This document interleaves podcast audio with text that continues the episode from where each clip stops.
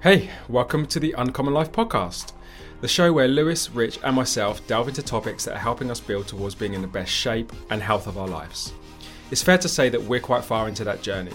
That said, we're changing our minds on various topics as we learn more about ourselves, and there's also some things that we each find uniquely challenging. Our hope is that you can relate to some of our journeys and challenges, and that you find it inspiring and useful as you build towards being in the best shape and health of your life. All right, episode four. No Rich this week. I'm pretty sure he's lying by a beach right now. But you do have Luis and myself, and we're going to be talking about injuries. If you're training hard, it's almost inevitable that you're going to run into getting injured at some point, especially as you get older. We cover what we feel are seven of the most common mistakes that can lead to injury, and we also share some tips and tricks that have helped us reduce the risk of getting injured ourselves. All right, let's jump into the episode.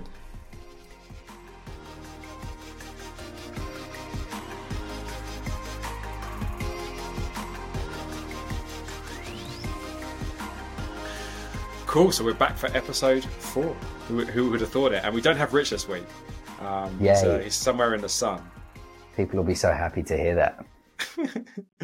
um, so, so we thought we would, uh, rather than skip a week, we thought we would uh, do a little one between just the two of us and, and focus a little bit around injuries, um, which you know everybody at some point has to deal with injuries. I think depending on where you are on the spectrum of it, you know, some people seem to get injured a lot, right? Like that's me. like I, I, I seem to be very, very injury prone. Some people not at all. Like it sounds like Luis, you're probably on perhaps closer towards the other end of the spectrum where you haven't dealt with loads of injuries, but you have dealt with a little bit here or there. Um, so I think yeah, uh, we've got kind of a list of things which um, hopefully we can chat about, which you know are either like the sort of common mistakes that people make that get injured, um, and or just you know what are the also the types of things that you can do to help kind of um, avoid injury or at least like reduce the risk of it which you know usually creeps up as a risk factor the older you get which is which i definitely have found that you know in my 40s i'm definitely more open and vulnerable to injuries than i was in my 20s that's for sure. Even though across the board i think i've probably been fairly high risk as, a, as just a general person. I don't know have you found that too? that's that's why we're well, that's why we're doing this this podcast episode now right? Because we're old boys we're old boys. We're in our forties. Yeah. And uh, we're injury prone. We've got to be a lot more careful and sensible now. We're not the indestructible yep. Wolverines that we once were. So, yep, uh, you know, we've got to be a lot more mindful and tactical with how we approach our training so that we don't end up being injured for three weeks in a go. Well, we've also talked about uh, like this comes up in every podcast. Consistency is the most important thing. And i don't think there's yeah. anything that causes you to be inconsistent more than being injured right? Like i've i've been out like last year um no a year before. I was out for about six months where i could only really do walking and yeah, it, it, you know but even if you're just out for a month and you know you then have to work for two or three weeks to get back to where you are that's six seven eight weeks over the course of a, of a year that's a big chunk out of your uh, consistency right so i think yeah. the more you can kind of um, navigate some of the risks with being injured the the yeah. better it is for your consistency and you know a common theme in this whole podcast is consistency is everything whatever way yeah. um yeah cool so uh I think the one thing as I as I started to think a little bit about you know the areas that we can touch on that can help people think about how to avoid injuries as well. It made me realize as well that you know everybody's going to be this is going to be very very individual for people. Mm-hmm. Um, actually, I realize I'm on I'm definitely on the more injury prone side of things. So I have like quite a few things that I think I can suggest, but that's just me, right? I, and then the way that I've I've kind of been able to navigate it is I tend to then drift towards a very conservative side to try and avoid some of the risk. Um, but I think everybody's going to be different, and some of these things aren't necessarily going to apply, and then other things will. And then even when even on some of them, um, people are going to find, well, look, I only need to do a little bit there, or I'm going to need to go all the way over to the conservative side on that one because uh, I think that they're all quite individual. So that's probably just one thing to take into account as we talk about these things. It doesn't necessarily mean that they're all valid for you, and each one of them can be valid in a different way depending on where you're at in your life, i.e., whether you're 20, whether you're 40, or whether you have some specific issues that just make you more vulnerable to injury. Okay. So I was just going to add something to your intro there that it all really yep. depends on um, what you're doing as well. So a couple of the injuries that I've had, I, I have twisted my ankles or rolled my ankles more than like 10 times. And that yeah. was every time from playing football. And so I think it depends what you're doing. If you're playing football on a weekly basis or like twice a week and it's something you really enjoy doing, then there's not really much you can do to minimize that. I'm being really honest. So I used to play on some really shit fields where there's just holes and divots everywhere and it wasn't even a tackle and you just get injured. And it's like, there's nothing you can do about it. So if you're playing a specific sport where it's high impact or it's that kind of thing, there's not really a huge amount you can do. And it's just going to be like just part, part of the the sport that you're doing. But there are things if you're just training. So if you're just trying yeah. to do it for longevity, fitness, health, and you're going to the gym and you're lifting a few weights, or if you're doing your weighted vest workouts or your body weight, whatever it is, then I think this is where probably we can share a few ideas around how, how to try and mitigate injury for just the normal workouts as opposed to sport specific stuff, which is a lot more high, inten- high intensity, which is more injury prone.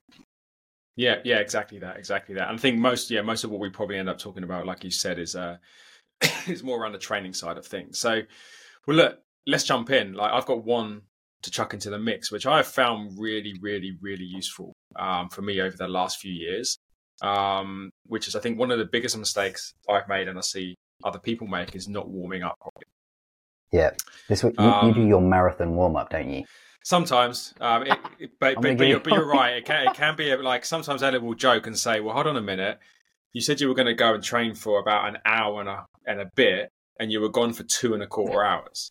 And I'm like, yeah, yeah, but I still did only train for about an hour and a quarter hours, but I ended up doing a 45 minute warm up, right? And it just blended yeah. into the warm up. But that's me going like really kind of OCD about it. But look, yeah. the, key thing for me is that um, now on the minimum, um, I will do a 10 to 15 minute dynamic warm up. And that's usually kind of like five to six exercises.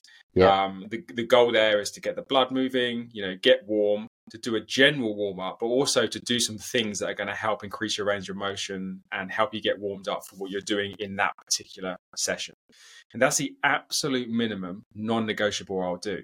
And at the end of it, I always feel so much better. I'm warmer, I'm looser, and my range of motion is so different at the beginning versus the end. Like sometimes I will, you know, go down into a kind of like a lunge position and I'm like, you know, my arms going down to the floor and then I'm stretching up like that. And I will be like, oh, it's just super awkward to, to, to kneel down onto the floor and I can't get much range of motion as I as I lift my arm to the top. By the time that the 10 or 15 minutes is finished, I'm feeling like so much more free and that makes a big difference you know when you're when you're actually hitting the exercises for real to have that extended range of motion i think in the past my injuries have come from being tight and cold um so i think i think that's big for me but then like you say my marathon one is if i have the time to spare remember that, or I always seem to think I have the time to spare, and then Ella tells me that the time wasn't there to spare. So I, I usually get it wrong, right? But where, where um, have you um, been, Daniel? Exactly. Dinner um, time. Yeah. But it will be a 20 minute walk and then I'll come back and I'll do, you know, five or 10 minutes on the bike just to kind of get even warmer. And then I'll do some hip mobility usually because hips is just very specifically the thing for me that's usually tight across the board. And then I'll go into a dynamic warm up for 10 or 15 minutes. But you're right, that can sometimes take 45 minutes. So it's that on the long side. It's just a dynamic warm up on the short side.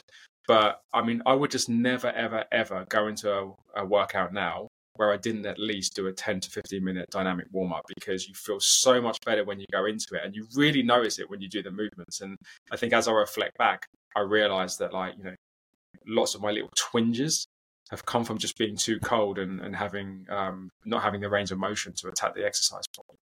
So a, a, couple of extra questions that I'd ask then is so there's two questions that I'm going to ask on that. The dynamic warm up you do, what does it involve, and is it is it the same exercises every time, or does it differ? And I think the second thing, which I think would be good to kind of dive into, is the type of injuries that you've had. So you said that you've had quite yeah. a few injuries. What type of injuries is it? And you were out for six months as well, which is a fair, like that's a long time. So it must have been pretty serious. So I think probably quite yeah. good just to explore what they were and how you've alleviated them, the difference it makes. Because when people hear a 45 minute warm up, like honestly, for me, it's like, that's a workout, it's like, uh, as a rich joke, right? But it's a, but the reason why you're doing it is because you have had some really bad injuries.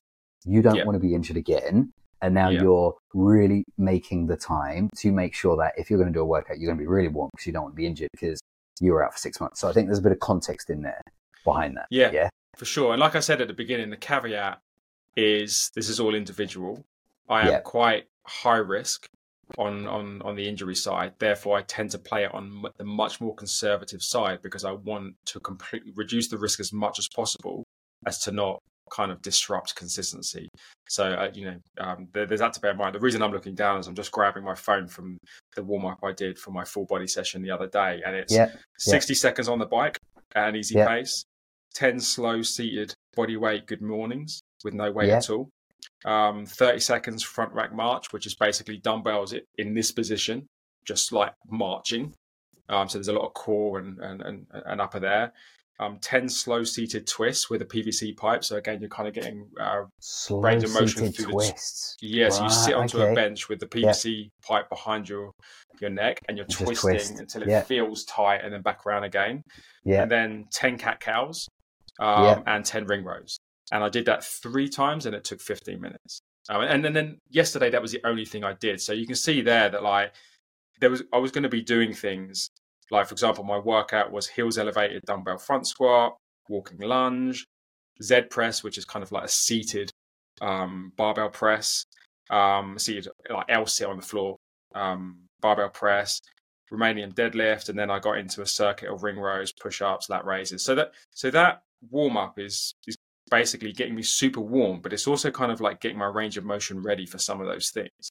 Yeah. Um, so so that that's kind of what it looks like, and and the circuit nature of it means you're just getting warmer and warmer, and you're you know by the time I finish that, you know I wouldn't say I'm out of breath, but I'm breathing. Like you can tell I've warmed up because of the circuit nature of it and I'm feeling like my range of motion is so so much better. So that by the time I then move into the um, the heels elevated dumbbell squat and walking lunge um, superset, I'm already feeling pretty good for it. yeah. Um, and then the se- the second part of your question, for me, it could be anything. But the the biggest problem I've had is back injury. I have a kind of um, like lower back kind of um, nerve impingement um, that causes me a lot of problems, and it's usually downstream from that that causes me problems. So hamstrings, tight hamstrings, tight hips, um, tight ankles, tight calves. So again, a lot of the dynamic warm up and a lot of the extra things I'll do, like walking and like um, sometimes I'll just spend 10 or 15 minutes doing hip stretches, is to get that lower part um, really, really warmed up. I joke with um, my PT a lot of the time because one of the injuries I got at CrossFit, I got a twinge and it knocked me out for four weeks. And the twinge came from getting off an air bike. Yeah. Sometimes it's like, the that- sometimes that goes it's to the show that goes to show yeah. yeah. how vulnerable I can Yeah. be because I got off it too quickly. So I'm very careful in the transitions and stuff like that nowadays because of, of, of that specifically. But yeah, to answer your questions, that's what the dynamic warm up looks like, and it's Is- usually kind of lower back. But as we as we get into some of the other things, you'll realize that like shoulders and, and other things have caused me problems um, Yeah. in, um, in the past as well due to other things that I do. I have done that, that have been a mistake. So does does your dynamic warm up differ then? So it's not always the same thing. It like changes depending on the type of workout that you're doing. It does, yeah, it sure changes move depending for like on- ten to fifteen minutes at least. Yeah. Exactly. The point is, Yeah. it should it should be general in nature, um, because you want to you want to be warming up your whole body for the most part. I mean, it wants to be getting you out of breath, so there's a circuit nature to it. But by design, again, and I, I, you know, Jamie is my PT, but by design, you know, again, I'm looking at it, but you can already see some of the things I'm doing in that dynamic warm up are getting me ready for the five or six exercises that I'll be doing throughout that workout. So it's sort of you know designed to be specific. Yeah. How about how about you as well? Like, yeah, I it's, know that it's interesting you're doing I a was, lot of the the weighted vest stuff. Like, what do you do for your warm up? yeah. So my warm up, uh, well, I was, I was going to add to it. It's like because I do like a ten minute warm up. So I think just Yep. a bit of context in terms. So I wake up at silly o'clock in the morning to work to work to work out. So I wake up at four thirty or five, and I normally work out from five till six or five thirty till six thirty. So I've got a really tight window of time that I need Yeah. to kind of get my workout in. So I I, pre- I normally do about 10, 11 minute w- warm up. And what's funny is like I do the same thing every time. I'm such a simple character. I'm so simple with my workouts and my it's it's uh I just Your want workouts are pretty. Your thing. workouts are pretty the same as well, right? so maybe it works. Yeah. I just, I don't know. Maybe it's just because in the, the space I'm in as well, with life and everything else. And I think we were having a bit of banter about this the other day when we were like messaging, where I just don't have the headspace to think about other things. Yeah, It's a, yeah. have I've got three kids. I've got a seven year old, a three year old, a 10 month old. I work full time. I want to work out six days a week. I want to put it in there. And it's a, I just don't have the headspace to be thinking about different things. So I just want to know exactly what I'm doing and have the Yeah. same thing every time. Because for me, it's a, I just know what I'm doing and I can get it done. So I am, the workout I do is like, it's a dynamic warm up, but I am, I'll kind, I do exactly the same thing. And I initially found something called, it's a guy called Joe DeFranco, who I Yep, think yeah, if we do like show notes and like links, it'd be really good to kind of, it was called the Agile 8 Yeah, And I've then he heard of did that. And I've, something I've called- used it before. the Limber 11. Yeah. And it was just, that it was like a circuit of Yeah, I you do one exercise, that. then move to that. Yeah, it's great. It was really good. And I found, so I did it, but there was a couple of exercises that I didn't quite like. And then as ever, I just always end up just creating my own little thing for me. So for my workout, it's exactly the same thing. I do, um, I do rocking, which I think is great. And it's where you basically just on your hands and knees and you rock forward and back. And it's good for like loosening your shoulders, loosening your hips, loosening your ankles, loosening your kind of like knees. And then after that, I'll do walkouts. So when you go on your hands, then you walk up, and then I kind of Yeah. like raise upwards. I'll do some walkouts um, with a squat, and then, so I do five of those. So it's like a push up, walk out, squat, push up, walk out, squat. And then after that, I'll do some foam rolling. So it's interesting, like you didn't mention foam rolling. So something that I do every time is I'll foam roll my ankles or my, my calves even. Uh, so I'll foam roll my calves. I'll foam roll my IT band. I'll then do, I think it's called the world's greatest stretch, um, which is kind of like you're in a lunge and then you like lean backwards. So that, that that was that was a stretch that I badly explained to you um, a, a second ago. It's the one where you're in Ah. a lunge, right, and you, you try and get your, your kind of forearm down to the floor, and then you really Yeah. stretch through into it. Right? Yeah, and that's yeah, the one yeah. that when I start, I'm like, that's painful to get in, and I can't Yeah. get that. And then by the time you finished it, like you're moving much more fluid. Yeah, and so I'll do that, and then I'll I'll do like a bit of jogging on the spot or like some high knees, and that's my that's my warm up done. It's like Nice. ten minutes. I do it the same thing every single time, just because I'm a simple dude and I just want to Yeah. know exactly what I'm doing. Um, so that that and that really works for me. Uh, so I think in terms of like the injury though, so I think the only other thing I'd add is the injuries that I've had. I've had two main injuries. So one is oh actually yeah, so ankles from playing football where I just Yeah. rolled them a whole bunch of times, and then my lower back from doing heavy deadlifting. And I think I've done my back probably on three different occasions where it was really, I like, I was literally bedbound for two or three days and I was in so much pain. And I always thought my technique was pretty decent. Like my, it was decent technique, but it's just a, it would always be on the last set of five reps. And it's like the second or third rep towards the end after like five, and I'm just like, fuck Yeah. you just feel it go and i'm like oh i've done it again and then it's just so i think that kind of moves on to the next bit which i was going to kind of mention which is just i, I just avoid the barbell now. Yeah. for me. So I, I avoid it and I, i've kind of mentioned it a few times. I just do my weighted vest workouts just because i don't like being injured. And i don't go to a gym anyway. I don't have a massive home gym. So um, for me not doing the barbell or like the heavier lifts just really makes a big difference to like injury prevention. Yeah, yeah, I, I, I get that. Um, yeah, because you could, you know, just to explain to people your, uh, like just briefly, your your workout again is is it's the, the kind of like the, the resistance training component of your of your training is usually the same, right? Um, and it doesn't involve a barbell at all. Um, you do it at home. it's exactly the same thing. I do weighted pull ups. I put a weighted vest on. I'll do pull ups on on rings, and that Yeah. makes a difference as well because it's Mhm. it allows a lot more flexibility with my shoulders, so I don't I don't injure my shoulders. I do dips, which I find are really low impact as well because I used to do like loads of push ups on the little like push up handles, but I found that aggravated my shoulder a little bit. Whereas find dips don't, and I do squats, and that's it. Rinse and repeat. So it's pull ups, dips, So squats, just just super simple with a weighted vest. And I just I vary the number of reps. But I, I vary the volume on like different workouts. So one day I'll do a really heavy volume, where sometimes I'll do up to eighty, pull ups, yeah. dips, and like 200 plus squats. The other day I'll do 30 or 40, and I just kind of vary it that way. Yeah, that match that match something I was thinking about, but in a slightly different way. You've decided to kind of really keep your training really simple. You know, you're not using the barbell, which you, you found kind of has, has, caused your injuries in the past. And that, that the way that I thought about that though was that I think people find themselves doing exercises that are just particularly high risk for them or that yeah. they're not capable of. And, and yeah. That, I think that's what you're touching on, and a couple of ways that that manifested for me. Like I'll, I'll try and think of. I mean, deadlifts is a great example, right? Um, uh, let's just call it deadlifts and squats. I hung on to them for a long, long time. And I don't do traditional barbell squats or, or deadlifts, haven't done for two or three years because the risk, because my hamstrings are so tight, I have mm. the back problem, my calves are tight, my ankles are, you know, my left ankle is much worse than my, my right, but there's a, there's a mobility difference between the two.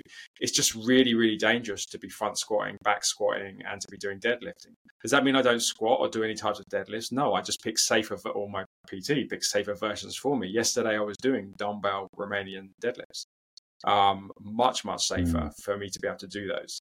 Um, so, and then, you know, if I just think of two other examples of, of where I've decided to just not do exercises even and I've had to let my ego go on them because I really mm. like doing them. But I'm just yeah. like, you can get the stimulus in a different way with hardly any of the risk. One of them is double unders, and that came from my CrossFit for days. I, I love doing double unders. They just seem your so ankle or Achilles.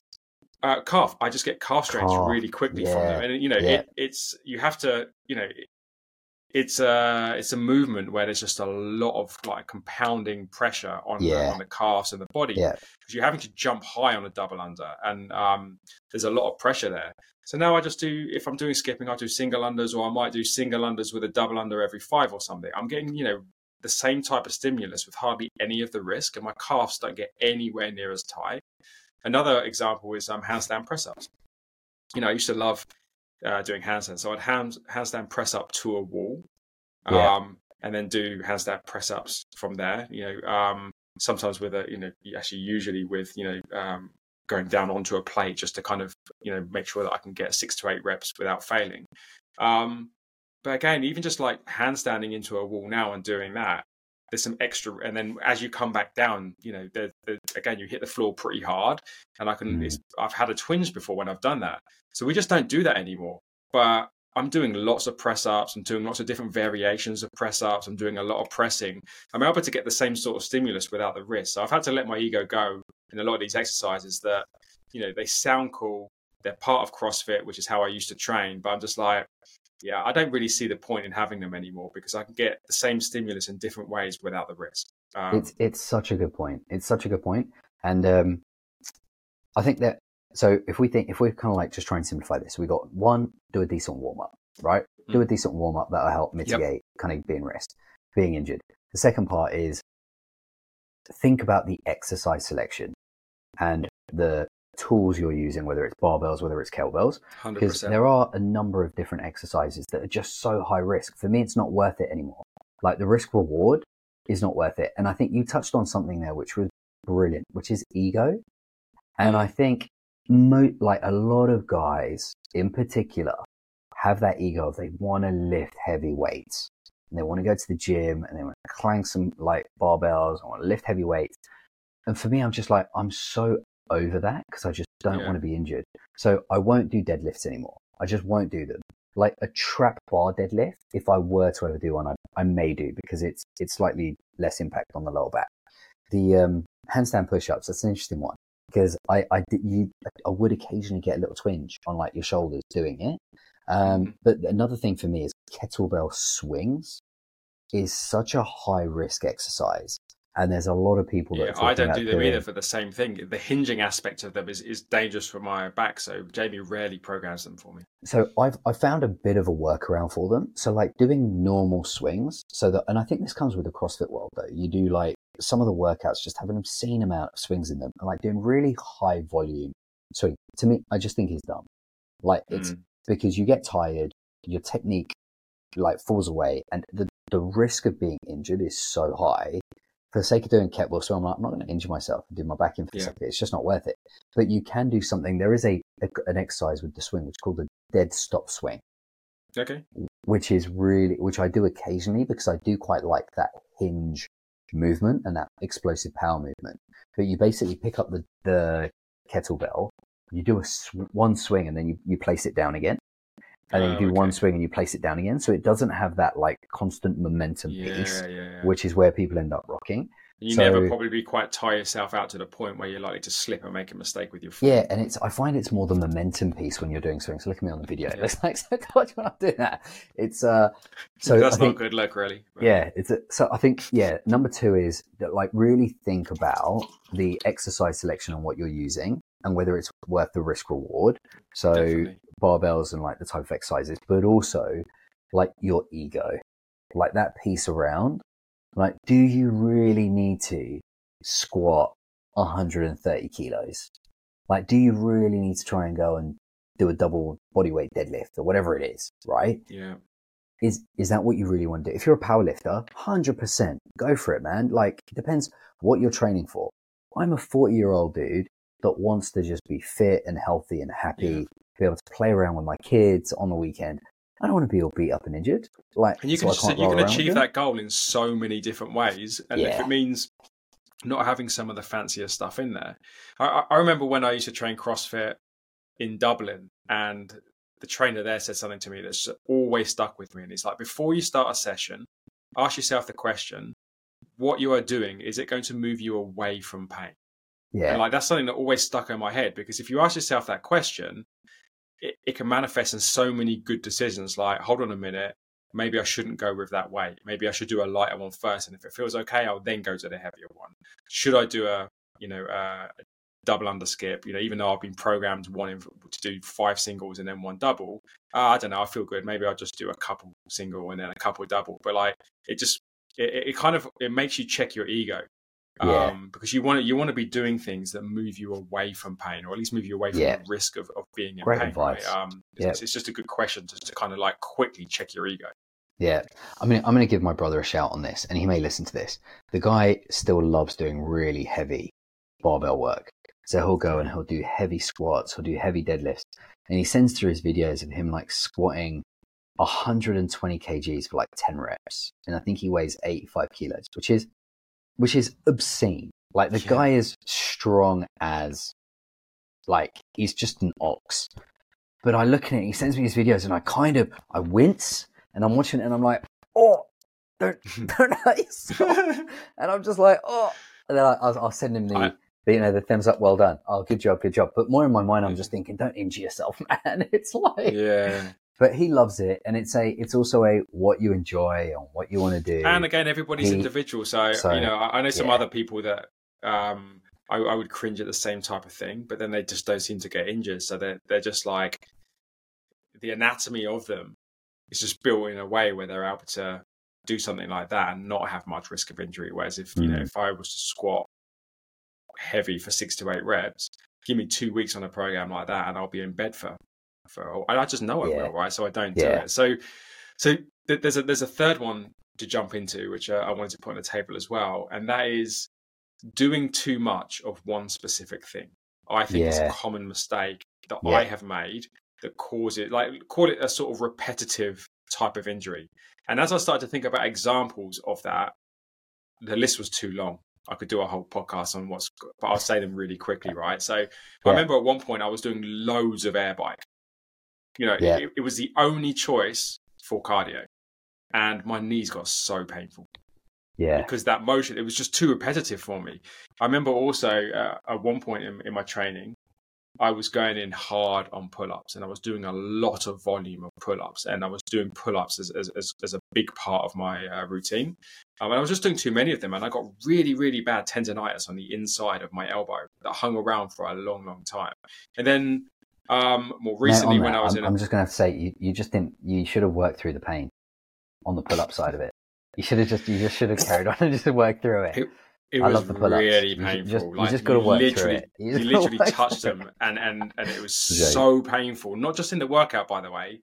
Outside of it, I would I would be in a lot of pain, and the only Yeah. thing that, that that caused it to go away was to stop doing them for a bit. And I was just doing too many of them. And when I was in America as well, I, I was uh, I wanted to kind of keep active. This was like a few months ago, and I ended up doing a lot of press ups in a compressed time frame in yeah. both the workout itself, but also doing a few of them back to back. And I got a shoulder niggle that was quite painful for like two months. Um, same goes if mm. I run too much, I get Knees. calf strains and I get right. more cramping. Um, I'm just yeah. like, as I look back on it, and again, this is a really individual one because I know a lot of people that can do that are just a runner and they run loads and they're fine, right? But I have definitely found that as I get older, and for me specifically, when I go in too hard on one thing, I get this kind of repetitive strain type of injury going on. So I'm always mindful of like when I'm doing cardio, I try and spread it across the bike and the bag and a little bit of running. Um, you know, and I'm just careful not to uh, not to do too much of one thing. And nowadays, because I work with a PT and he's very good at programming things, that doesn't usually happen. Actually, it usually happens when I go off script and try and do some stuff around the side and try and get mm. smart with it, which I don't do anymore because it usually gets me injured. See, th- it's it's an interesting point because I kind of agree, but there's there's also a way around it, and okay. so I think where where I agree is I I got really into um, kettlebell work just like over a year ago.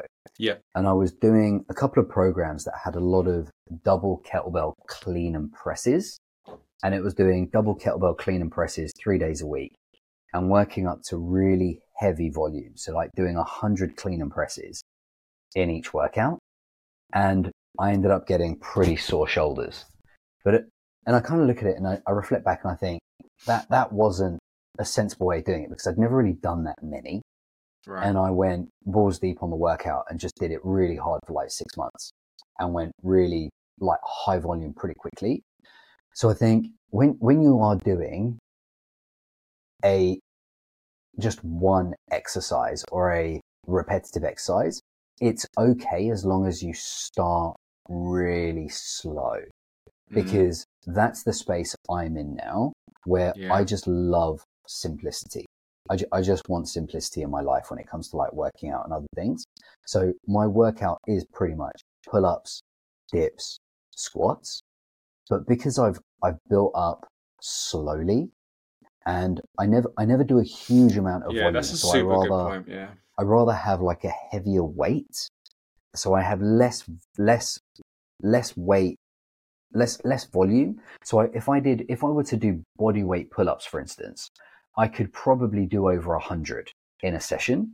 And if I did that three times, before you were going to say over a hundred in one go, and I'm like, Jesus Christ, man, you're a machine. no, no, no, I did my testing. I did 21. 20, I can PB at 21 on the solid, bar. Solid, really but um, it's so if I were to do say over 300 pull-ups a week, I'd mm. start mm. feeling it. But because yeah. I've added a weighted vest and I, I kind of cycle the volume throughout the week. So one, one day I'll do 40, one day I'll do 60, another day I'll do 50, another day I'll do 70. Mm. It never reaches that, that volume of ridiculousness. So yeah. I do think it depends. So it's a, you can do the I same exercise right, yeah. continuously, but it needs to be built up slowly over time instead of going really heavy, really hard. So yeah, but the clean and presses that I definitely when I did that for a while, it really just my shoulders were smashed. Yeah, I, I think that's a great point. Um, I think one that's very individual to me. I, I think that I tend to get flare ups when I focus in on one thing too exclusively or do. But there's two other things I had on my list, and I know you've got um, uh, stretching on your list, which we'll talk about in a second as well. But I think it's worth me just ticking off these two things because you've yeah. given me like the perfect seg- segue into it, and it's yeah. also a way to give uh, to give a compliment in the way that you train, uh, which which I say you know is is very simple and super elegant. Um, and I know at one point you're going to, you know, try and kind of get this out into a structured program that other people could follow. But the other two things I had on my list, which your program really deals with very, very nicely, and it probably gets you out of that specific thing. Because if I look at your routine, it's like, man, you're just hammering yourself with dips and squats and pull up. There's not a lot of variety there. So the point that I just made, I'm like, well, wouldn't you fall victim to getting injuries because you're just focused on a, a, few things and doing them a lot. But the other two things I had on my list, which I think you deal with really well, is I think people get into problem when they do too much volume. Mm-hmm. Um, yeah. And I found various ways to be able to kind of deal with that. I actually train fairly low volume. Um, I bring in deloads quite regularly. So I'm very, very careful to kind of restrict my volume and not go too hard on it. But your workouts, like, you're, you're you're really mindful to kind of like build up your volume over time and start at a sensible place. And I know that I've seen your your tracking right, and you're just really incrementally ticking up, and you're being very mindful about how much volume you're doing. Um, so they, they sound like big workouts, but actually, like I think you are kind of um, very deliberate in your volume. And then the other thing, which I think is linked to um, how well programmed your workout is, is training to failure. I think people train to failure too often. Um, yeah. And nowadays, I rarely, rarely, rarely train to failure. I'm yeah. usually training at about 80% to failure. And now and again, as part of a training block, I will push close to failure to get a sense of where I am. But even then, I know it's coming with some risk to form and some risk to injury. So it, it doesn't happen that often. And I think, you know, before I used to train to failure and beyond failure every session, every week. Yeah. And I think it it's really hard on the body. But if you think it back, if I try and re- relate this back to your routine, and I've seen your videos, you're not training to failure on any of that. You're just ticking through it, moving through it. You've got enough in the tank. And when you've finished, you've done a reasonable amount of volume and you've trained you know uh, you've given yourself a lot of stimulus but you haven't smashed yourself with volume and you're not smashing yourself to failure either in any of that no and it's it's true like every time i've been injured with it because i mentioned it on my deadlifts it was when i was doing heavy weight and it was the last few sets of like I, I was doing like five sets of five and the five was like a, a five rep max and i could probably do seven or eight with the with the weight so it was definitely near the on on the yeah. higher end of weight. But yeah, at the now, so I will. The only, I don't ever train to failure in a workout, but I I test my max lifting. So mm. what I like to do is like once every four or five weeks, I will if I've got my weighted vest on, I will do a max set just right. to see what my max reps are, and then I yeah. work out my workouts based on that. So I, I find that my sweet spot for me is actually training on my 40% of my max weight. So as an mm. example, if I can do 10 reps with the 10 kg weighted vest, if I can do like 10 pull ups, I will only do sets of four or five. I don't really train much heavier than that. And I'll just do a lot of sets instead. So I'll do like 10, 11, yeah. 12 sets. But yeah, I think that's a really good point on the, the training to failure because you're tired and it's a heavier weight, it's just higher risk. And the volume piece is really, really important as well. Because I, so I think, so I think to loop it back though, to just some of the things that we've mentioned on a few of the other podcasts is it's around that change in mindset piece. Yeah. And looking at this as a long term thing. It's a something I want to do for my health for the long term. I'm not doing a six week cut ready for a holiday yeah, where yeah, I'm just yeah. going to smash myself and try and get as fit as I can for that holiday. It's a, I'm doing this because I really enjoy it and it's good for my health. So for me, it's a, I don't care how slow the process is. I'm just going to be really consistent, really sensible with my training, but just let that consistency build up. So it kind of loops in with that mindset piece of leaving the ego, not trying to smash yourself, not doing it for a short term thing. It's a changing that mindset. I'm doing this because it's good for me. I want to do it. And, and hopefully after what you really start enjoying it and it just becomes part of your routine where you just enjoy the process. Yeah. The, the, the ego thing can be linked as a theme in all of these, these things, right? They, these are all kind of separate things that you can think about and work out whether they individually add any risk to what you're doing and how you might want to think mm-hmm. about them. But actually, your ego is attached to all of them because, you know, warming up, for example. It's kind of boring, right? You just want to get into kind yeah. of the, the more interesting, sexy stuff. Same goes for training to failure and training with volume. Like that, that just sounds a lot cooler and it's a lot more impressive, right? Going in and doing too much of one specific thing and just like, you know, really getting super good at something, the exercises that you're not capable of. If you're not capable of the, of the cool, sexy stuff, then it's hard to let go of it. So like, you know, that ego is kind of intertwined in all of it. I think you're right. Like if you can mm. take a step back from that and be like, you know, w- what matters most? Getting results and being consistent. Yeah.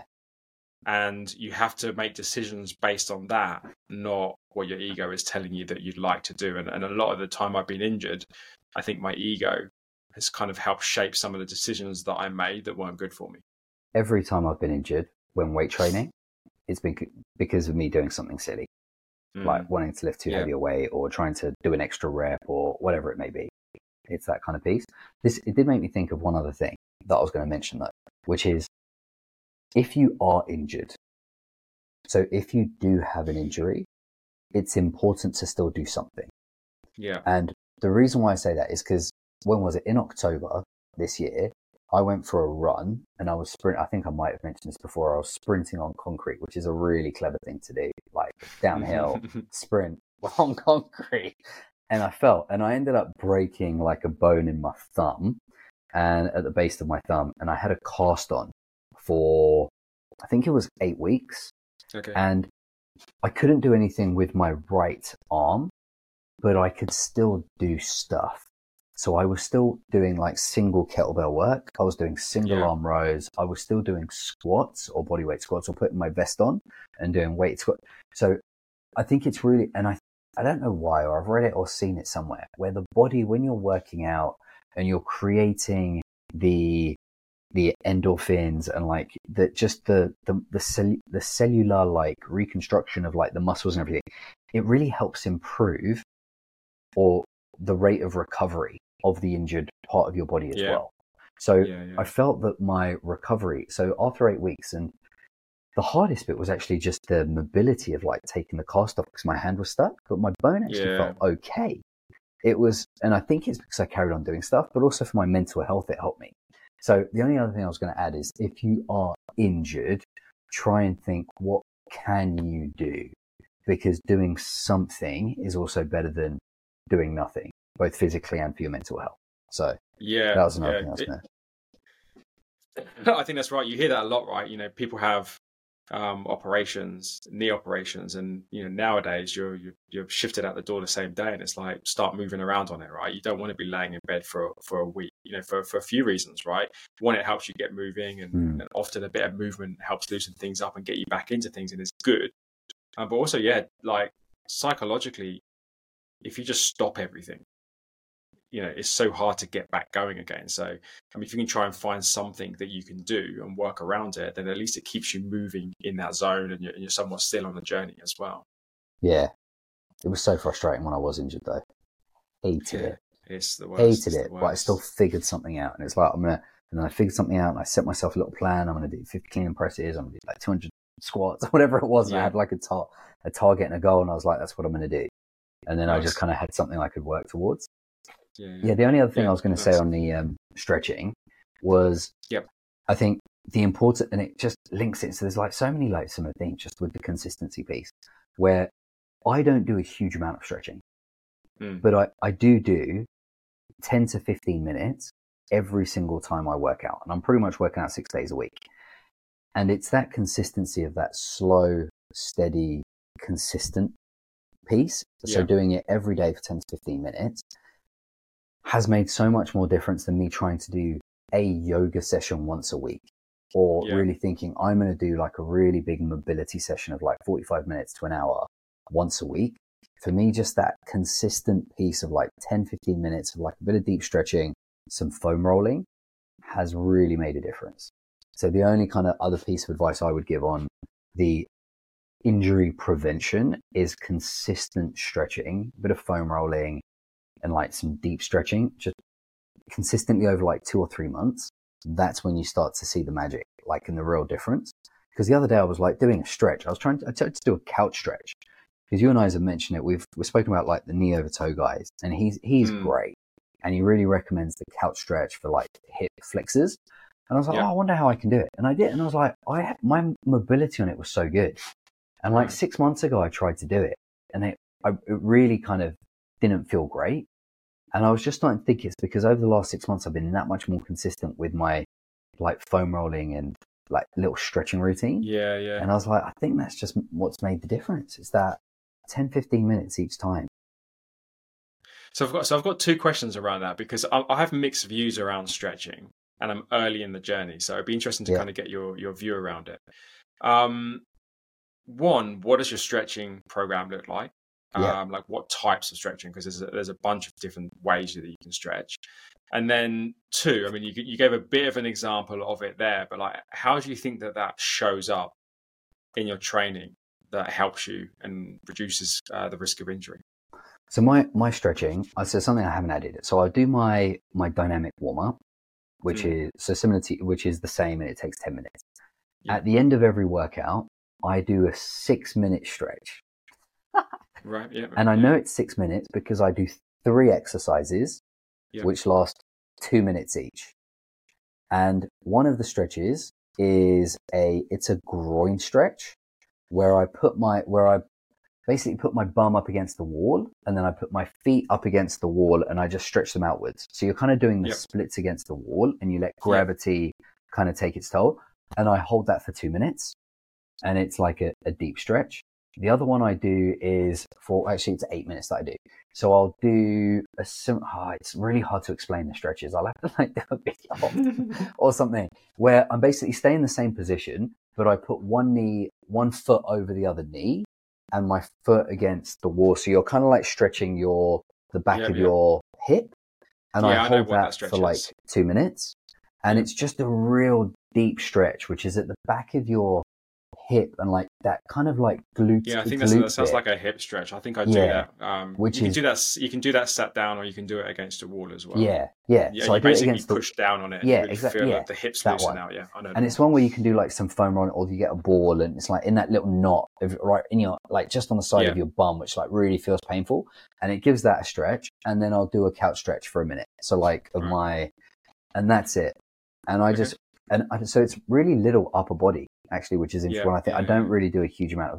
It's just my lower body because that's where I find my groin sometimes hurt and my hips, and that's my stretching routine. And I've been doing that pretty consistently for the last few months, and yeah. i I feel pretty loose with it. Again, I just think it doesn't have to be complicated. Yeah, it's like pick three things and just do them consistently, like six minutes every day putting them at the end of your workout is nice as well because it it feels less like an, a separate thing that you do and it's just part of your workout, right? Um, yeah. I so I think that's pretty smart. Um, I, I we'll, we'll, we'll see how that goes for me as well, right? Mm. Um, I, th- I think the the idea there is that you kind of slowly start to increase your range of motion over time, which yeah. just helps. You know, which we know that you know a lot of kind of injuries are down to kind of a reduced range of motion, and that's where you end up getting a twinge or something. Um, I'm I'm using uh, the app Pliability. Um, it was renamed Pliability from uh, One, mm-hmm. but it's it's basically very very similar to what you mentioned, yeah. right? So you get like a daily. Um, you get a daily stretch. These sessions are usually 18 to 20 minutes. So it is a separate thing you do, but I'm starting to do it in the evenings with the new yeah. routine that I'm on. And it just means that you, yeah, it's pretty much as you said, these are like static stretches ranging from anywhere from one minute to four minute for each hole. Um, usually four or five different exercises that, last over 18 to 20 minutes. Um, and the good thing about that app as well is if you just do it daily, you know they, they obviously have a programming side to it so you kind of like cover all bases throughout the course of a week. And you just don't need to think about it. You just put it on. It's got a great video. You've got models doing the the stretches and there there's breathing built into it and stuff like that. So that's that's how i'm Is approaching it, naked, it. naked um, models not naked models. No, I'm sure. I'm sure you can find a version, a version, a version of that if you want. Models um, I'll put. I'll put. Stretching. I'll put pliability into the into the show notes, and um, if yeah. you send me your your naked versions, I'll, I'll stick them in too. But um, yeah, I'm, I'm on the, I'm on the fence. Like my uh my PT usually says it's not going to hurt you. Get it done. But what's more important is the dynamic warm ups and and the actual kind of strengthening um, and uh, the strengthening and the mobility that happens in the sessions themselves rather than a static stretching that usually happens as part of a cool down or outside of it. So he's always been like, it's the icing on the cake. It's not that a fundamental piece. Um, but I, I will I say actually, when I finish it, I feel really nice. So I'm, I'm going to see how it goes. I really think it's fundamental, honestly. And I've heard other people say that too as well. Yeah, it's because like Goggins is a guy that, ra- yeah. that, raves about that. I mean, yeah. he talks about his two or three hour a day stretch yeah. marathons, right? Which I'm like, yeah, look, that's that's yeah. that's the Goggins level, and I don't think anybody needs to be trying to do two or three hours. But he has, mind you, that guy gets injured every other day. But then he also does some pretty crazy stuff, right? But he's talked I, about how important static stretching is. Yeah, to avoid I, I really do him. think the static stretching is important because since I've in, included these three different exercises, I do feel so much looser on my hips. Like my hips yeah. and my legs and everything just feels so much looser. So I, I would say with it, like even even if it's 15 minutes, five days a week, yeah, and and doing doing it really consistently for six weeks, you will 100% see such a difference. I like wow. you really will with like the deep stats, and I I really like. I think ROMWOD that's really good because it gives you something to. It's structured. It's there and it's kind of like 10 15 minutes and i mean splitting it up in the evenings ideal if i if i could like find be if I could be disciplined enough to do like a 15 minute stretch in the evening whilst watching Netflix hey, I've never or been, whatever I've it never is. been disciplined in my whole life to do that, and I've tried a thousand times before. Yeah. So I have no idea why I believe that this time might be different.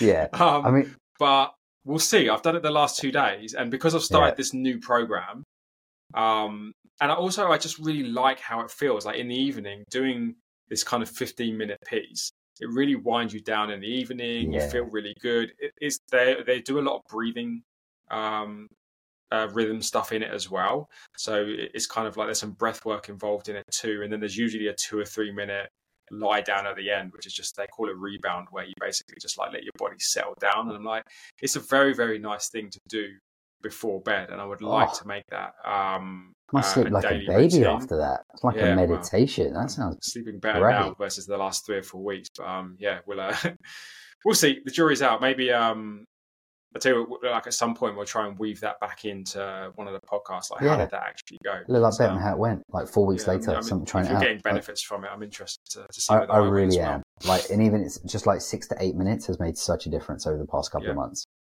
It really does. Um, I'll say one thing, which is doesn't we don't necessarily need to go into it a lot of detail, and then we'll do a bit of a recap on on the stuff we talked because we've talked about kind of six or seven like pretty fundamental things, which are I think are going to be good things for people to have a think about and work out which ones are relevant for them and how they might tackle each one.